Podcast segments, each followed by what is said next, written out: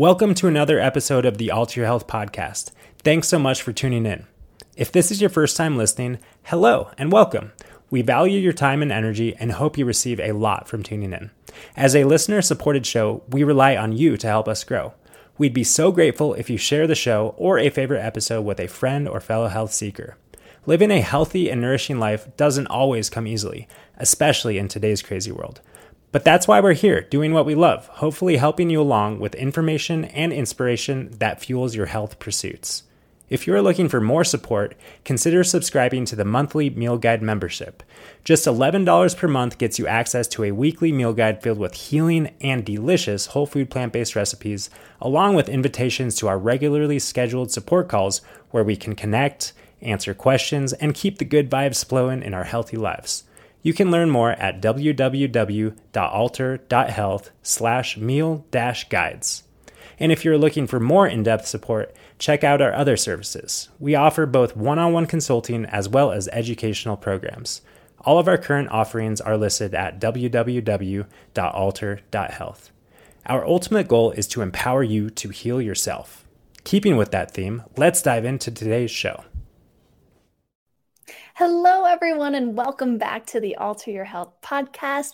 I'm Dr. Susanna Alter, and I'm so excited to dive into the second episode of our plant based nutrition for life cycles, for all the different stages of life.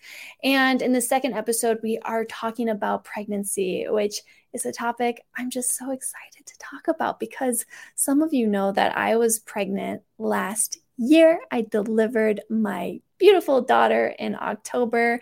And it was a really amazing journey for me to go through uh, the, you know, nine months of pregnancy and to be learning so much about nutrition all along the way. And now I finally feel like I am ready to talk to you all about it, about the nutritional recommendations for pregnancy, how it applies to whole food plant based eaters, and part of my journey as well.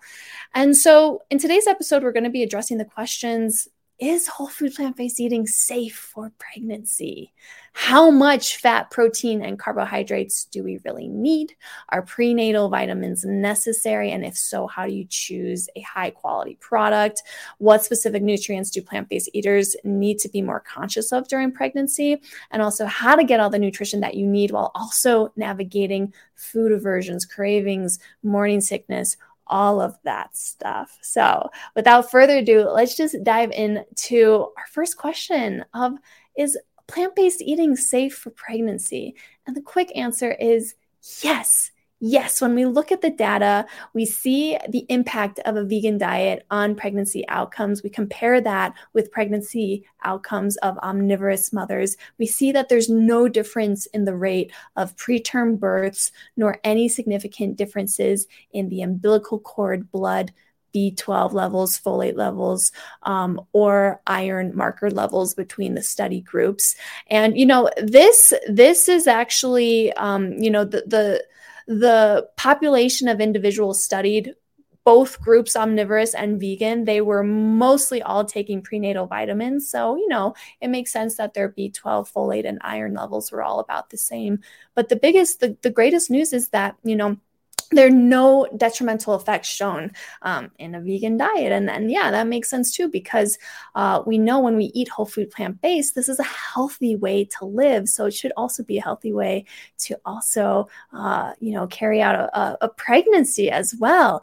We also see in the data that the vegans did have slightly lower just, just gestational weight gain about six pounds. So they they gained the mothers gained about six pounds less on average than omnivorous uh, mothers did. Um, and that the, the, vegan mothers delivered um, babies that were just slightly lower in their birth weights but only by a few hundred grams. In both groups the average birth weight was right around seven pounds right there in the normal range. Um, so, yeah, not major differences. And what really matters in a healthy pregnancy is that we're just making sure that regardless of where the nutrients are coming from, we are getting adequate macronutrients and micronutrients. And of course, there's, there's so many other factors that play into it.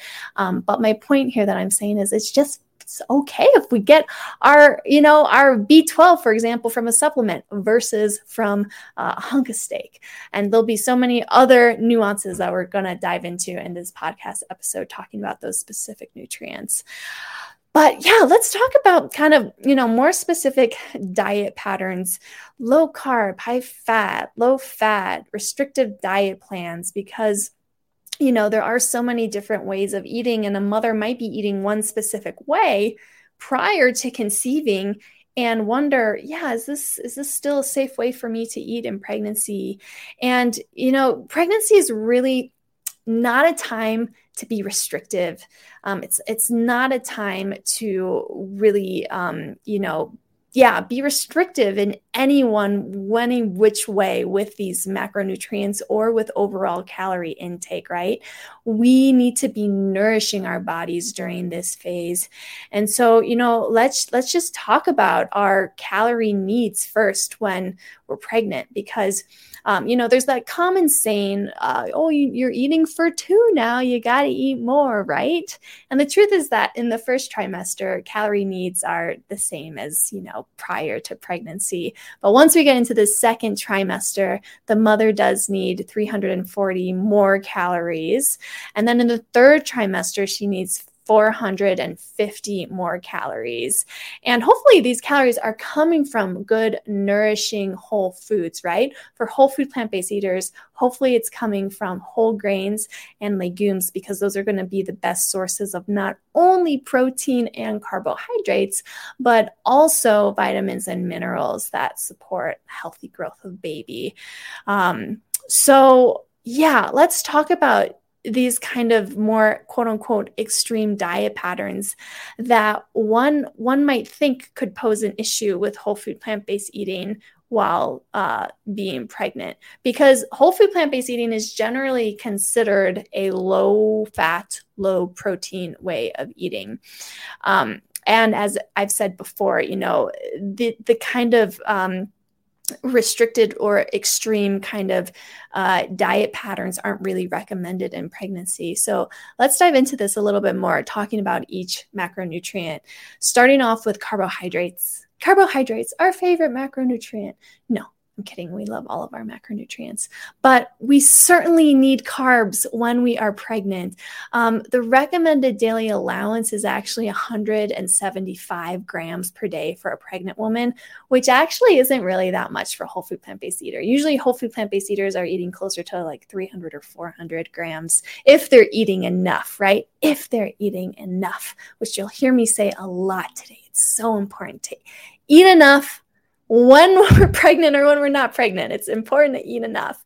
Um, but yes, those carbohydrates are so essential for the healthy growth of baby. And it's actually been shown that women who eat low carb diets when pregnant have higher risk of neural tube defects in their growing babies. This is in part due to the fact that whole grains are such a good source of folate. Also, you know, processed uh, fortified grains are also a source of folate, not a great source of folate, but um, there's just a higher chance that if, if a woman is eating a low carb diet, she could have a folate deficiency, and that could lead to a neural tube defect. Um, so we need our carbs, is the main message here. Now let's talk about fat because whole food plant based eating is considered a lower fat way of eating. Usually, you know, in all of our other episodes here, we talk about how whole food plant based eating is naturally low in fat. Typically, we end up getting about 10 to 15% of calories coming from fat if, you know, we are focusing on the carbohydrate rich foods in the diet. And that's a way of eating that is really optimal for metabolic health for people who are wanting to reverse disease, especially metabolically related diseases.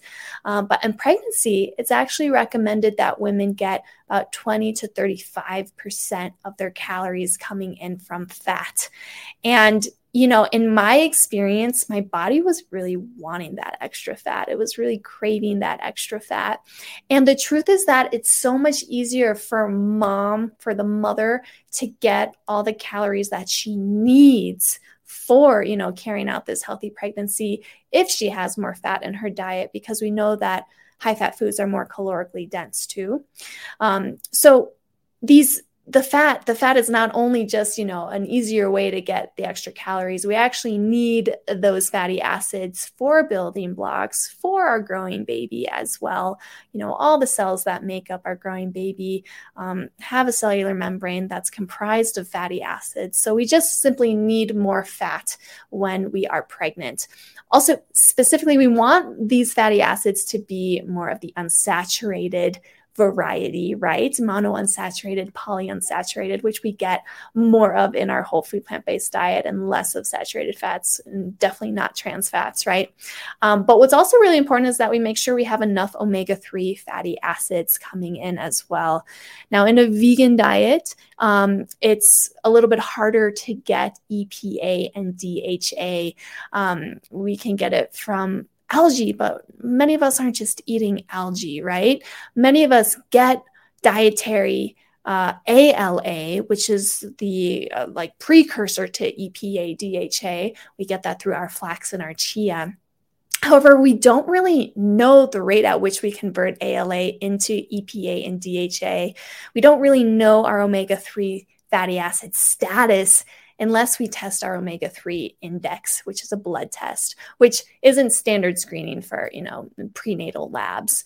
Um, so it is recommended by the American Academy of Pediatrics to get a dietary source of at least 200 milligrams of DHA a day whether that's, you know, from fish for an omnivorous mom or from an algae oil supplement for a vegan mother. And so when I was pregnant, I did start supplementing with um, an algae blend of EPA DHA that had at least 200 milligrams of DHA a day because EPA is also important. EPA, well, they're both important for neurodevelopment, um, but yes, we. I liked the idea of taking a blend because um, I don't know. I just didn't like the idea of like only taking DHA. It seemed it seemed like it would be a little bit imbalanced in my body. um, so up to three grams of omega 3 fatty acids is actually safe to supplement with. Um, but um, there are studies showing that 600 milligrams decreases risk of low birth weight and preterm births. So if you're going for that, then you might actually want to take even a little bit more DHA as a supplement. We'll be talking more about those supplements below, but I just wanted to talk about those omega fatty acids while we are here talking about fat as a macronutrient. And it also is important to recognize that a high fat diet is also not recommended in pregnancy, um, like a ketogenic diet, for example. Um, ketogenic diets in pregnancy have been shown to slow organ growth, mainly brain development, brain growth. Um, also, ketogenic diets tend to be deficient in many, many nutrients. So, definitely not recommended in pregnancy, um, you know, unless a mother is is therapeutically prescribed ketogenic diet for you know something like epilepsy and is highly monitored by her doctor otherwise really not recommended let's talk about protein now because whole food plant based eating is also considered a lower protein diet. But it's important to know that even though whole food plant based eating is considered a lower protein diet, we're not deficient in protein as whole food plant based eaters, right? We're still meeting the recommended daily allowance of 0.8 eight grams per kilogram of body weight if we're eating enough, right? That's key. If we're eating enough, because we know that protein and fat and carbohydrates are built into our whole plant foods, even if we're not eating, you know, protein powders and all of these other kind of isolated high forms of uh, protein. We get plenty of protein in a whole food plant based diet. But is it enough for pregnancy is the question. And we see that protein needs do go up in pregnancy. On average, about 25 extra grams of protein is recommended. But let's look at the actual math and equations for what's recommended. Um, because as I said, typically we need 0.8 grams per kilogram of body weight. Uh, but it's it, the recommended daily allowance goes up to 1.1 grams per kilogram of body weight when we're pregnant. And actually, more research, more recent research actually suggests that more protein might even be more beneficial for a healthy pregnancy. Um, it, what these studies show is that 1.2 grams per kilogram is recommended for early pregnancy and so that's like, you know, um, 11 to 20 weeks pregnant. And then in later pregnancy, like 30 to 38 weeks, up to 1.5 grams per kilogram. Um, so that's quite a bit more pregnancy, or quite a bit more protein. But let's actually look at some examples of this. So, for example, if a woman has a pre pregnancy weight of 130 pounds, if she were to eat 1.5 grams per kilogram, like in later pregnancy, what's recommended, this ends up being 87 grams of protein. That's not a crazy amount of protein. That's very, very easy to get with whole food plant based eating. And oftentimes I get that much protein even when I'm not pregnant, just eating enough in a whole food plant based diet, right? Um, let's say, you know, a woman started at 160 pounds prior to getting pregnant. If we do that same calculation, that ends up being 108 grams of protein that's recommended for her. Um, so that's also still not a crazy amount of protein. I know my midwife recommended that I get at least 100 grams of protein in early pregnancy. And in the third trimester, she was recommending 125 grams of protein. And, and you know, I at this point wasn't doing all this research.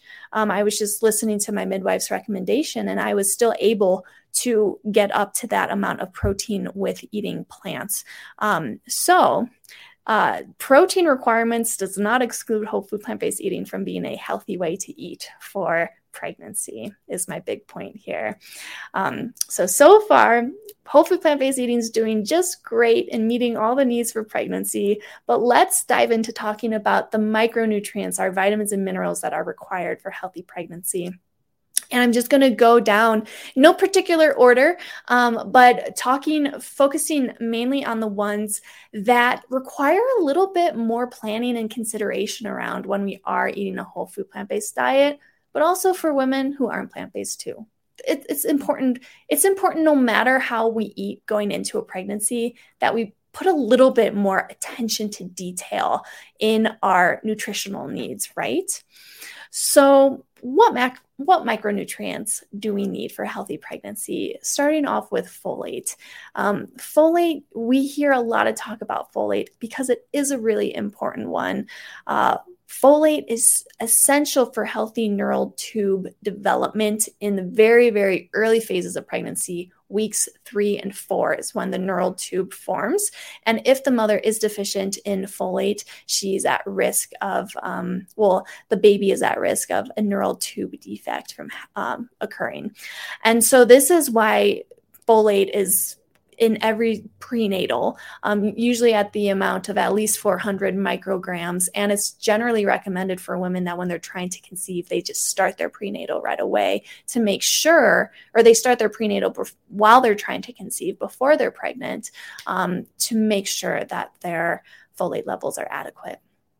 Uh, when pregnant, you might actually even want to increase folate to 600 micrograms a day, and many prenatal vitamins have that amount as well.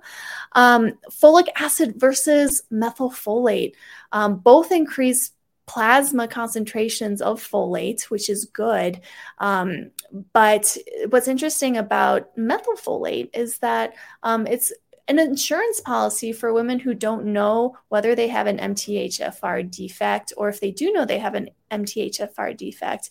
Methylfolate um, is just it's it's a it's a more um, it's a it's an insurance policy that makes sure that you're getting the activated form of folate because for women who do have an MTHFR variant, they're not able to convert folic acid into the active methylfolate. And it's been shown that women who do have an MTHFR variant have a are at higher risk of their babies having a neural tube defect. Um, so folate, very important one. We actually get an abundance of folate in our whole food plant based diet. So, hypothetically, it's like really not a concern if you're eating plenty of whole grains, plenty of leafy greens. I know I, I wasn't taking a prenatal before I got pregnant. And um, in in the early phases of my pregnancy, I actually wasn't taking a prenatal because I was kind of coming at it from this mindset, um, which now you know I look back on and I would I would do my second pregnancy different. But in my first pregnancy, I was like, oh, I can get it all at least in the early pregnancy phase, I was like, I can get I can get everything I need from food. And while that is somewhat true, um, reality hits and I'll talk about, you know, the morning sickness and the food aversions and all the obstacles that got in the way of this ideal ver- vision I had of, of, you know, getting everything I needed from food except for B12 and vitamin D. Um, so anyway, my, I'm going on such a big tangent right now. My big point is that supplementing with folate is a good insurance policy to make sure um, that you're not deficient and to decrease the risk of a neural tube defect. Okay, vitamin B12, very important for whole food plant based eaters because we don't have a great dietary source in our diet at all. Um, you know, like nutritional yeast fortified foods aren't really a reliable source and we're not really eating fortified foods that much in the whole food plant-based version of a plant-based diet anyway right? Deficiency in b12 can also contribute to neural tube defects. Um, women who began pregnancy with vitamin b12 levels lower than 250 were at higher risks of neural tube defects. Um, so vegan moms definitely need to supplement with 250 micrograms a day is what's recommended. That's more than what you'll find in a prenatal vitamin. So, um, you know, on top of prenatal vitamins, whole food, whole food plant based eating mothers, um, it's recommended to supplement with B12. Vitamin D is very important for the bone density of the fetus. And so it is recommended now, the, the recommended um, daily intake for a pregnant woman is 600 IU per day. Um, and that's generally what you'll find in a prenatal vitamin. However, um, if the mother has vitamin D deficiency, she's going to also want to supplement a little bit extra. And the range that's been studied as being safe for vitamin D su- supplementation in pregnancy is 1 to 2,000 IU a day. Um, so that's something to definitely uh, look into, as we talked about last week. A good good test to look into when you're in the preconception phase. Okay, moving on to iron, which is such a big topic because oh man, the crazy statistic that in the third trimester, nearly 30% of pregnant women are iron deficient. And this is because the demand on iron is enormous when we're pregnant because we are producing so much extra blood. Um, so it's actually normal for a woman's hemoglobin levels to dip down in the second trimester when all this extra blood production is happening, and then to kind of normalize again in the third trimester but what happens a lot of times is that, um, you know, that that hemoglobin will just go down, stay down, stay lower in third trimester. And that definitely has its consequences. Um, it can lead, it can slow down the baby's growth. It can lead to low birth weight and preterm labor. And this is why hemoglobin is tested for all throughout pregnancy. So for most women, regardless of diet, well, I won't say most women, but a lot of women, regardless of diet, whether they're they're vegan or not, or plant based or not, will end up needing to supplement with iron if they find that their hemoglobin levels are low in pregnancy. Um, you know, there's a whole argument that uh, you know non-heme iron versus heme iron. That non-heme iron is less absorbable. Um, you know, we we have other episodes where we talk about iron in depth, um, but you know I'll just share. I'll, this is where I'll plug in my own personal experience here. Um, I ended up having low hemoglobin in my second trimester. And when I started supplementing with iron, I felt so much better. Um, all of a lot of my weird food aversions and cravings minimized when I brought iron supplementation in. Um, so you know, it's it's not a bad idea for vegan moms to actually just kind of be proactive to make sure that they are getting enough uh, iron every day, even if that's from a supplement. The recommended daily allowance is uh, 27 milligrams of iron for a pregnant woman. And if a woman is get, trying to get all of that from food, and from plants, it's actually recommended that they strive for 48 milligrams of iron from plants because non heme iron is considered to be less absorbable. So, things to consider for when you are, uh, you know, wanting to make sure you've got replete iron levels. Iodine is another nutrient that we need to consider because it is so important for the neurodevelopment of the fetus. And the iodine requirements go from 150 micrograms up to 220 when we're pregnant.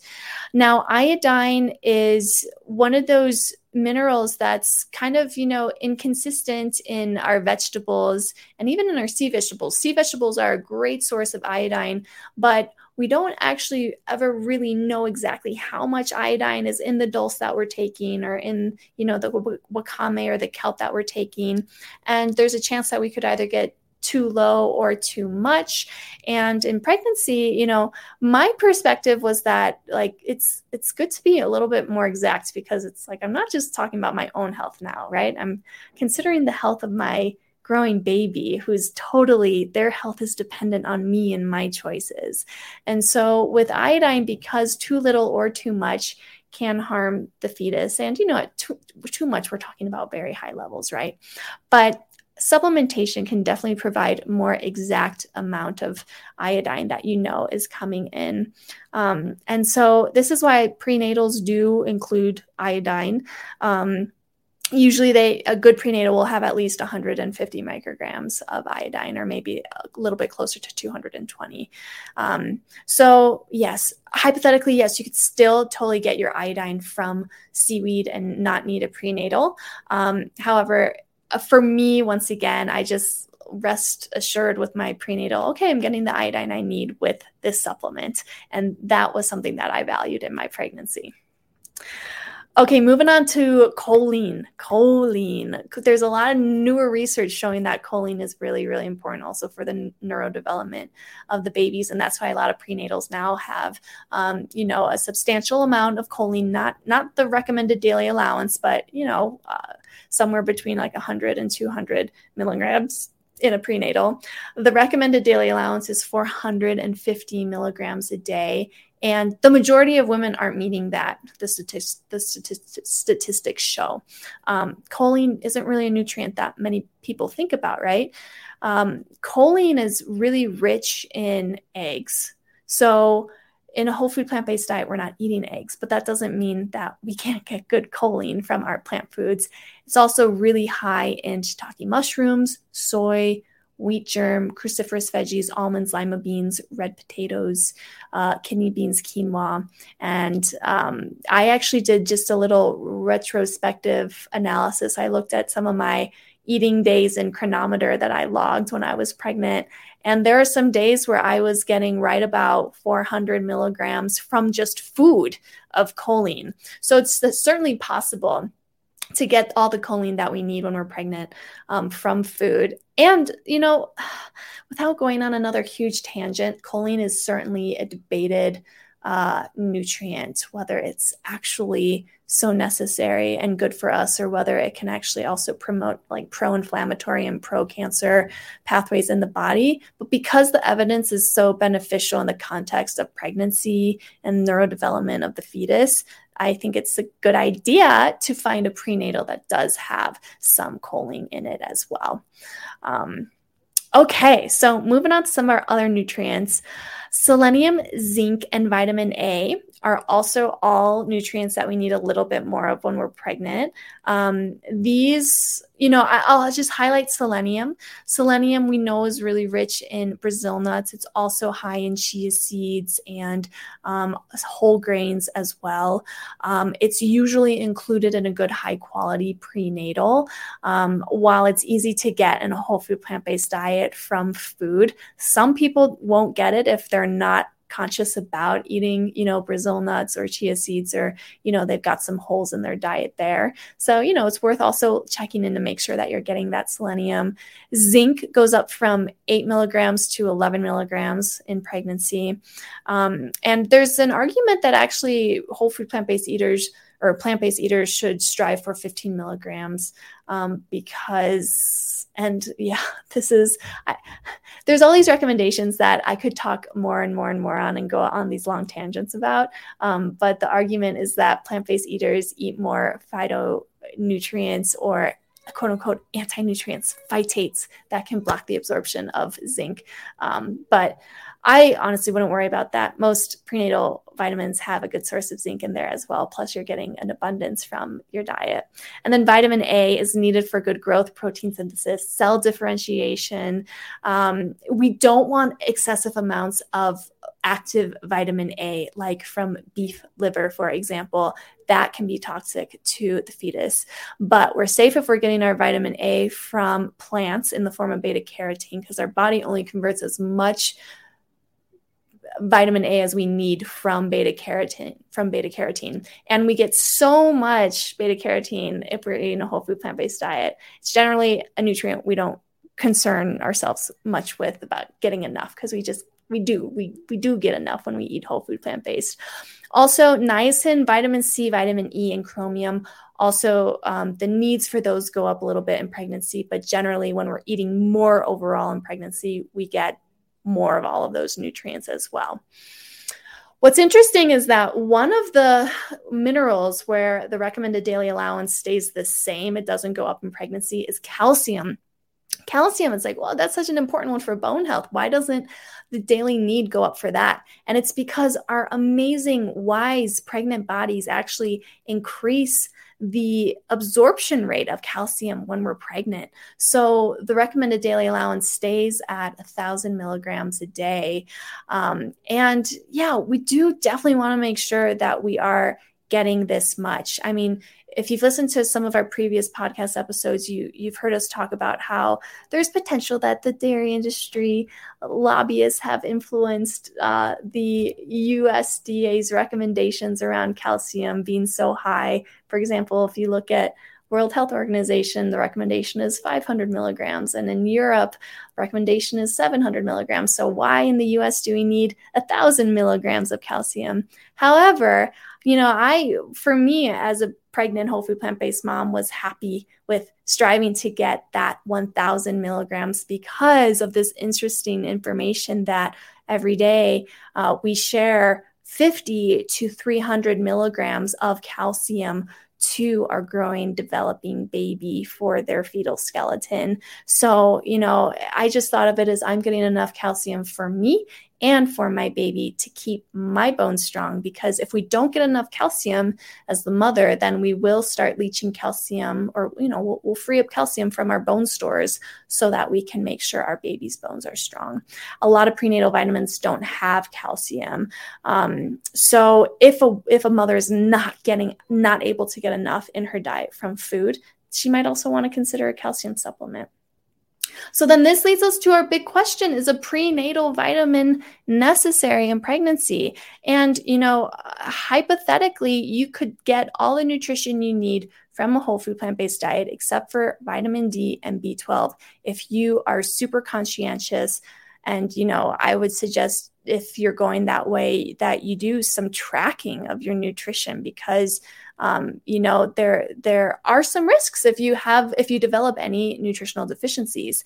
And for me where I when I realized the reality of wow, prenatal would be really helpful was when I got so nauseous in the first trimester and had crazy food aversions and all of a sudden could not eat all the foods that I envisioned myself eating during pregnancy. And I realized okay, wow, having a prenatal to cover all the nutritional bases to fill in all the gaps that I'm not able to get by eating my whole plant foods is so valuable and so important.